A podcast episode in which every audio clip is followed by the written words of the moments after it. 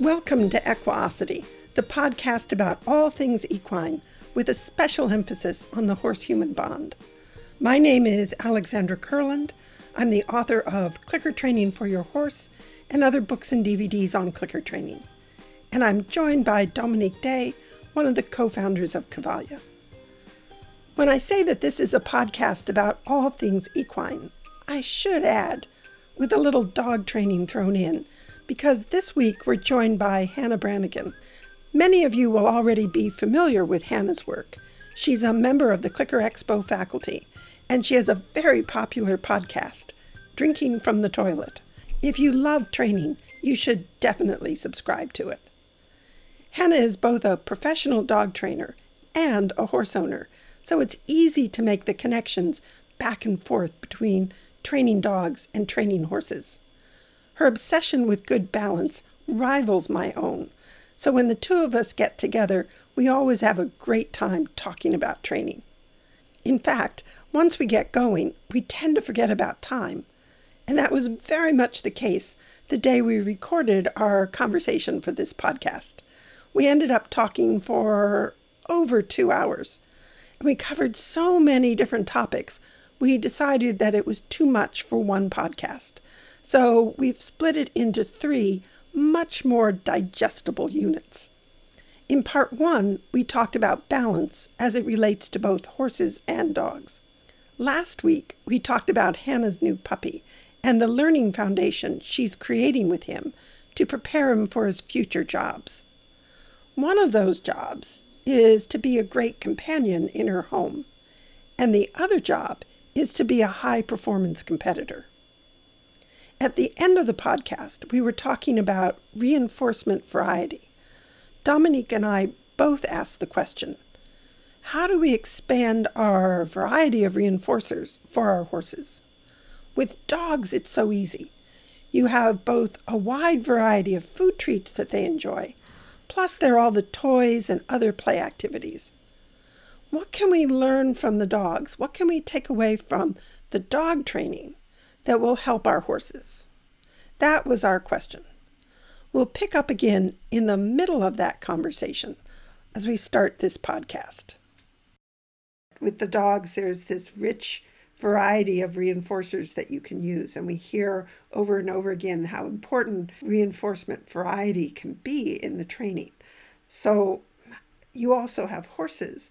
What can we do so it's not just yes, I'm feeding you, it may be a carrot or maybe hay stretcher pellet, but how do we expand our reinforcers? I really think it, it's actually kind of funny because as as as you were talking, I was at first I was I was a little bit floored because I was thinking of my two clicker trained horses. They're both stupid about retrieving like a sponge or a cone, so I can totally toss a, a sponge across, across the paddock, and they get real excited about going to get it because it was their first clicker trained behavior. Super useful, right?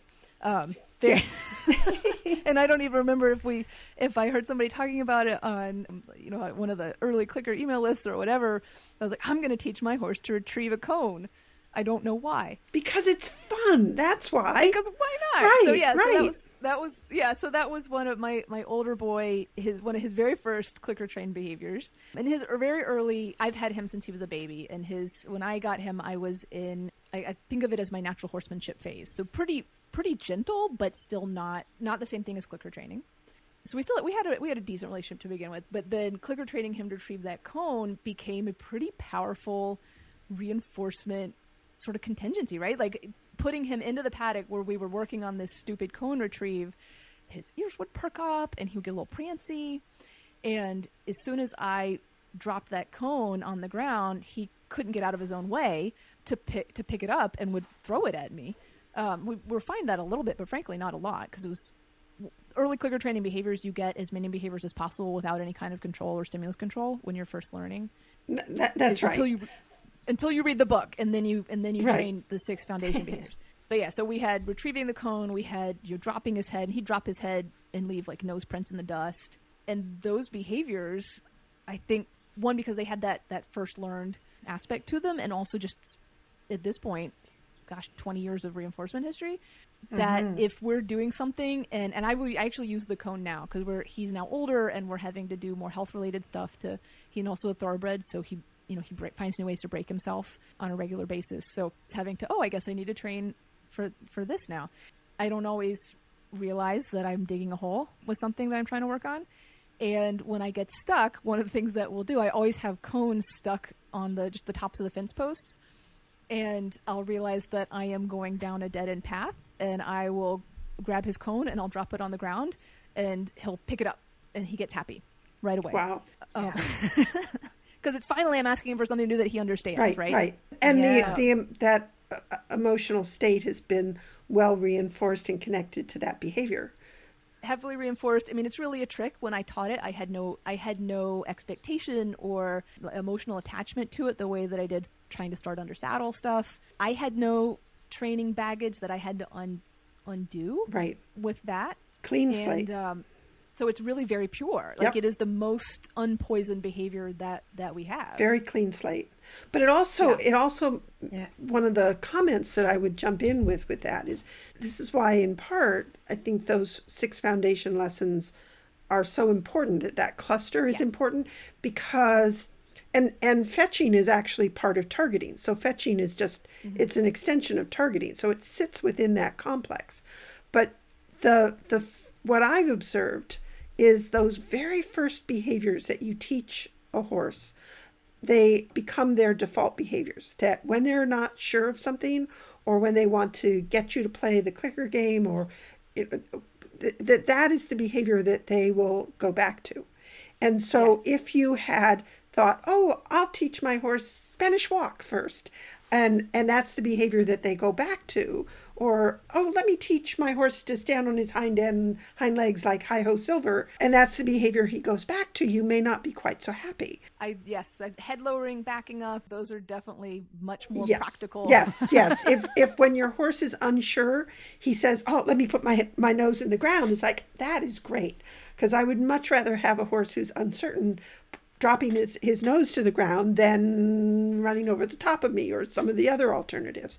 And and do you find do you find the same thing with the dogs that that those early behaviors that you teach really become those part of their base behaviors really? Yes, definitely. And I use it very much the same way. I use stationing a lot, which is one of the reasons why I love to teach it in these uh, as part of that core behavioral foundation there is because I I will use my I will use station or even you know get in your crate, which is just another form of stationing. Right. Whenever I get stuck, or if things are going off the rails, or we're getting too exre- too aroused, or or they're flat, or like there's something is wrong with this session. I need a new starting point. Sending them back to their station, okay, I can reinforce that, and then that both gives me a new starting point. If I just needed, if I already know what I need to do, I just did something wrong. Like, oh, your mechanics were crap there. We need to let's try that again, but actually do what you're supposed to. Or I needed to buy myself some time. Oh gosh, that was not what I expected to happen. I need a different training plan here, but I need to get out of this one. Go to your place. Okay, mama's thinking. Okay, let's try it this way. And then and then again I have a new starting point. I've had a moment to to reevaluate and come up with a new plan. And I'm not trying to to train in that moment because they're ha- perfectly happy to wait on that station while I have that moment. So then Um, and then we so- could go back to it. So then, if we were parsing this out, and this is where it gets head spinning because it often is, oh, how you're what what perspective are you looking at it from? And then I, at the end of the day, I always say go to people for opinions and horses or dogs for answers. So if your animal has just done something where things are not going quite the way you want it, and you send them to the station, and the station is place where they are have uh, received a lot of reinforcement. So going to the station becomes a good thing. So what they may be starting to do is look for any opportunity. What is what is it that I need to do to get mom to send me to the station because I like going to the stations because it's a guaranteed reinforcer. So are you then reinforcing the unwanted behavior clump that you just had? Is that one way of looking at it? Mm-hmm. Or is is another way of looking at it saying much better that when things are falling apart that that is a path and a well-trod path to going back to your station and once you're on your station I can then regroup and develop a clean loop what is what is the loop that I that I start to establish from that stationing position so that I don't end up in the trap of, oh, look, my horse, my dog just wandered off to the other end of the workspace and I called him back to station because that isn't what I want. And he's wandering off again. Blast it. Oh, right. I'm reinforcing leave, aren't I? Mm-hmm. So, how do we parse all of that? I think it's inevitably both. We are, of course, in that moment. That single repetition is going to be reinforced by giving this heavily reinforced cue. It, if I've done a good job with station training, my cue to go to station should really be, in some ways, on some levels, functioning as a condition reinforcer. Yes. But the first step to getting out of a hole is to stop digging. So yes, yes. So trying to wait somehow for this, if you continue to do what I've been doing, and miraculously some better stopping point will uh, will somehow show up. I've tried that. Yes, the definition of insanity is is repeating yes. the same what what is the, the, repeating the same thing and expecting a different result. Yeah. Yes, exactly. Right. So so I, I believe very strongly that when I discover that a training session is going off the rails, that it is a good investment to go ahead and knowingly potentially reinforce whatever had just happened a single time because just in matching law yeah. reinforcing that shit show one time, oops, sorry, um, one time is going to be better than continuing it for another 10 minutes and probably just degrading. So I'm going to get out of there. And then the burden yeah. is on me as the trainer to come up with a different setup that will is much more likely to lead to the behavior that I want to happen. And that may mean restructuring my training session entirely. It may mean making a small change to how I'm delivering the reinforcement or what my criteria are, um, or some you know other small structural change. But either way, I'm gonna I'm gonna own that the mistakes that were just happening were mine, not my animals. I'm gonna give my animal an out that at the very least doesn't continue continue to dig the hole and then I'm going to come back with a better strategy. Which really loops us right back around to the whole task analysis and the breaking down of what we're teaching into small components and looking at what comes before the thing that comes before the thing that comes before so that I can stop digging that hole. Mm-hmm. Yeah, definitely. And it brings us, as always, to the creation yes. of clean loops. Yes. We're always yes. back to clean loops. Always. It seems. Always. So I have a completely different question, which is maybe a little odd. So I know when we're working with the horses that we can definitely help horses move better in their bodies, and that related to that, the horses seem to stay sounder longer, which is sits at the core of what is important to me because the horses are family and I want them to to be with me in comfortable bodies for as long as possible. And absolutely everything that you've said today would suggest that the animals in your life are also family. They're not just, well, this is the sport horse that I have this season, but next year I'll have a different horse for sure. For sure. And that you're doing things with your dogs that have contributed to great movement. So, Rugby, for example, is moving in a way that makes him look like this beautifully moving little sports dog instead of his choppy little original stride that he had. So what could we if we were if we were to look at what we're doing for the horses, what of these exercises should we be extracting and using on ourselves?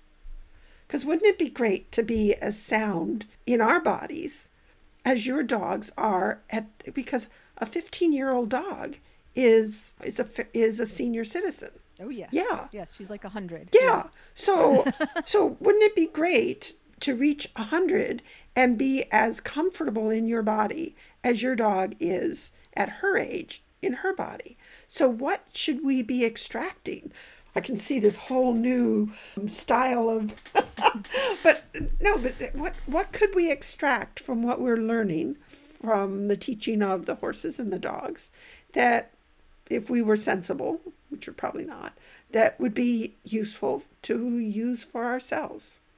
So, how do you get rugby to move with such fluid yeah. movement? I think um, I think paying attention to technique first over speed. So that means the, what? The the how. The how you move your body in the smaller uh, clean loops. You know, finding finding clean loops. One of the things that I've done with him is actually change use props, essentially change the environment to make the, the the the task that I want to happen, the movement that I want to happen easiest for the weakest muscles. So basically catering to the weakest link in his physiological chain. So that sometimes means putting like putting his rear legs up slightly on on a cushion or a folded towel so that there is literally less weight, less gravitational pull that the muscles that I want to target are having to work against that makes them it makes it easier for them to fire because we will tend we tend to shut off muscles that we don't think can do the job and we find other compensations to accomplish it. I'm not sure if that sentence makes no, sense. No, that, but, that makes total um, sense. Okay. Yeah. so, yeah, so finding a way to get the clean loop by making it as easy as to by making it possible for the weakest member of that team to participate and some you know some using a, using a, a, slope or an incline is often helpful. It just you know adjusting his weight shift in different ways make those things helpful from a from a human physical therapy standpoint. I think we do kind of the same things. Can you do like the most simple you know, straight leg lift of one centimeter with your pelvis level and your shoulder level without clenching up your face right. and using your arms to make it happen? Can you do that cleanly before you try to start getting up and out of chairs. It certainly is related to the Feldenkrais training. And you yes. know where the more of your whole body that you are using, the less any one part of your body has to work. Right. Right. Right. Can can I find a neutral pelvis while just sitting or even laying down, which is about as minimal effort for for the muscles as possible. Just just can and then can I relax? And then can I refine it? And I do a lot of similar stuff with the dogs like that. Can you stand on all four legs? Maybe using targets, maybe using prop or something, and then can I place a treat just a few inches off to one side? And then can you refine that balance? And can I place a treat a few inches off to the other side? And can you refine that balance? And they're small movements, but I want to make sure we can fluently and masterfully find those small movements before I start asking for him to maintain a neutral pelvis over a jump right. or at a trot. So I saw a fabulous video on your website, Wonder Pups mm-hmm. Training, or maybe there's no S there, which illustrates two things so well first of all, doing it in small, you know, doing the small things before you do the bigger things, and training for clean loops. So you have this video or this series of video where you're trying to show the dog to step on these I don't know what you call them in the, English. The pods? For, yeah, they're like two oh, pods yes, and yeah. there's he's supposed to to to put each feet on each of the mm-hmm. pods and there's a lot of emotion going on. He's very excited, and you're showing that also your your clicks are slightly late because everything is happening mm-hmm. so fast. And so you videotape all this and you watch it at slow motion and you make sure that your click happens just before what you want to happen happen and all, all of a sudden, through the videos, we see the difference with what a clean yes. loop is. For me, this video was one of the best illustration of what a clean loop is. Um, I thought it really, really explained it very well. I would definitely recommend for people to go see this. It's in an article, I think, mm-hmm. on your website. Yep. It's a, the article is about training I for duration re- because in order to get duration on a behavior, uh, you have to have a clean loop. Right, right, right. But it's a fabulous illustration of what it means. We'll definitely put the link to that up in the um, the yeah. Equiosity uh, website so that people can find it.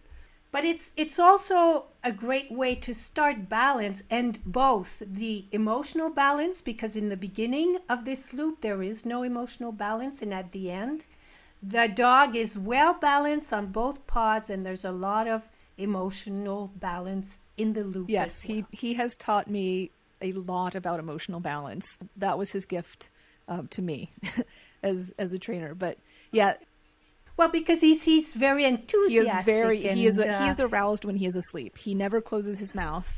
Um, he pants. He just he's just always excited, and trying to get him to stand. The, the these paw pods are they're they're little inflatable targets, so they're they're they're squishy, and so it's sort of like an air bed. You know, if you ever tried to stand on an air mattress or, or an inner tube or, or a, a raft or something, when your weight shifts the one side, the air squirts the other side, and so it it catapults you off. So to actually stand still, you really have to actively manage your weight distribution. What I ended up accidentally capturing with just you know one of those clicks where you just you you, you see it happening and then you just want to you just give up and go get fish. I shift I accidentally clicked as he planted one foot and then shifted his weight to adjust the other foot and so the behavior that I got was I'm going to pump my feet like I'm working an organ or something. Yeah. Which is not which is the complete opposite of what I actually wanted, which was that Duration. yeah, uh, just stand there and and you know be balanced under this more challenging situation. And so I had to really look back what when do I need to click? I actually need to click before the second foot even landed because as soon as that second foot landed, he was already shifting weight. So I had to click way way way earlier than I would have expected. Mm. Yeah, that's always the when you use the slow motion, and it's such a powerful tool because it does help to train your eye to see those little tiny weight shifts and the the whole what comes before the thing that comes before the thing that you want to reinforce, and that's how that's how you sharpen your training because it is Yes. you know if if you're clicking on what you want to reinforce, you're late. Yes. Yeah. You have to learn to predict when what you want to reinforce is about to happen. Yes, that's right. That's that classic story of what Ken Ramirez talks tells us about teaching the beluga whales to blow bubble rings and that and how he had to slow the video that they had of the belugas down to into slow motion to see what was occurring just before the the whales blew the bubble ring and that's what they reinforced. It's really neat. That's, That's task, task analysis. analysis. That's that's exactly right. So if we were wondering what task analysis is, that's a great example of it. So uh, yeah, it's been it's great. So I, I I feel as though we're we're we're looping back wonderfully from topic to topic. We just keep looping back to the beginning point, which means that we're discovering good things along the way. So because things should loop back as as you're exploring an idea, they should keep bringing you back to core concepts and core ideas. And we've been talking for quite a while, and I feel as though we haven't even begun to scratch the surface. But we also probably should draw the conversation to a close because you have dogs and you have small children, and I suspect they're all beginning to want your attention. This has been really fun. So, will you come back and, and join us again for another conversation? Absolutely. Excellent. I really enjoyed it. Excellent. It'll be my pleasure. Excellent. Excellent. Well, then, And Anna, can you tell people where they can find you? We'll put some resources, links, but perhaps if they want to learn more about you and what you're doing. Yeah. So my podcast is um, where I am spending the most of my time right now um, when I'm not training my dogs. Is drinking from the toilet, which is available on iTunes and Stitcher and Google and even Alexa. So all, all of the normal podcasty places. And then um, you can also find me on Facebook. Um, I'm also on Instagram and and I even I even have a little guilty Twitter habit. So everybody's welcome to tweet me any questions that they have. I'd be happy to answer them. Um, and then my business website, where you'll find links for the podcast and all of those things, is wonderpupstraining.com. excellent. Excellent. And we'll put those links up on the equiosity.com website as well so that people can easily find you. So it's been a joy, and we will definitely do this again. And, and for, for now, we'll just say until next time, I'm sure we're all going to have fun with our training. Bye. Awesome. Thank you. Right. Bye. Thanks, Anna. Today, I'm thrilled to announce that the registrations for our upcoming webinar with Dr. Susan Friedman are now open. This webinar will be held on September 29th at 1:30 p.m. Eastern Time. Dr. Susan Friedman is definitely one of my heroes. I will always remember when I first read a few years ago her article titled, What's Wrong with This Picture? Efficiency is Not Enough. At the time, I was still very confused by what I saw in traditional animal training. Some of those trainers were getting pretty amazing results, but something did not feel right to me. I was not comfortable with the teaching process and I was just starting to make the link between the teaching and the undesirable secondary effects it created. So, my intuition was that something was not quite right, but there were lots of people around me who dismissed my concerns and made me feel like perhaps I was just too soft hearted. But then Susan arrived professor in the psychology department at Utah University. Susan is an amazing teacher, speaker, and writer. She made me realize that not only were all of my questions and concerns legitimate, but they had been researched for decades by the scientific community. And science was telling us that positive reinforcement training is a serious, proven alternative and certainly the most humane and safe way to teach our companion animals. At the end of the article, Is Efficiency Enough? Susan wrote, Without this ethical standard, interventions are likely to be selected on the basis of convenience, familiarity, speed, or blind authority and may inadvertently produce the detrimental side effects of punishment and learned helplessness in our animals. Susan was a key person who helped me confirm to myself that I was definitely on the right track.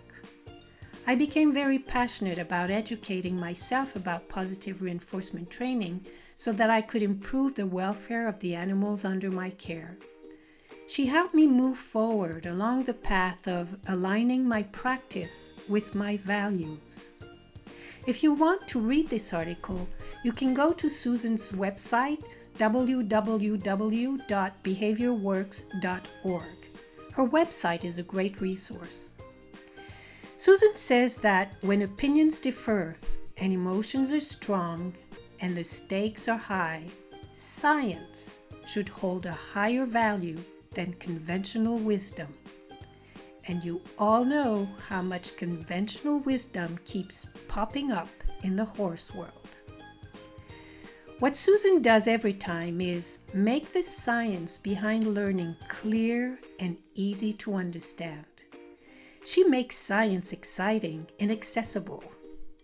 And the more knowledgeable you are about the science behind learning, the more successful you will be when you are actually putting all this into practice during your training sessions. So, if you want to join us for this webinar, registrations are now open. Go to our website, equiosity.com. See you next week.